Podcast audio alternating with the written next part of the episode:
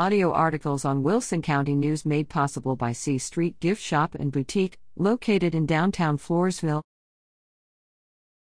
Fire District's budget hearing draws citizen interest on spending decisions.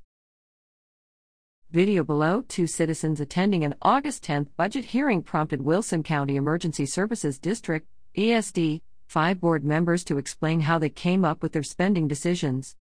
Board members' decisions will determine how the district will fund firefighting services covering 226 square miles in West and Central Wilson County, including Floresville.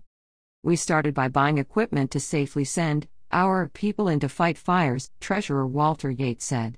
Then we looked to building quarters to provide them with a place to stay overnight.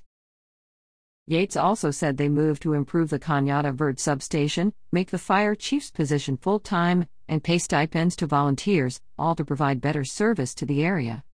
Ward President Jeff Olchendiers noted that the proposed budget will be posted on the district's website, along with the blueprints for the living quarters, which will abut the fire station on Hospital Boulevard in Floresville.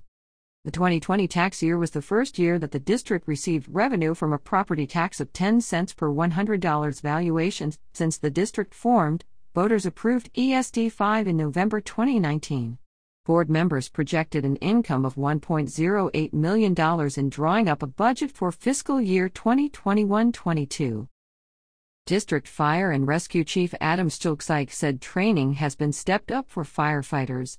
Besides sending four to a fire academy, training has been increased to twice a month at the station, utilizing equipment that has already been acquired.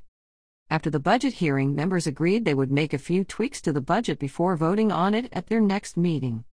Grips at WCNOnline.com.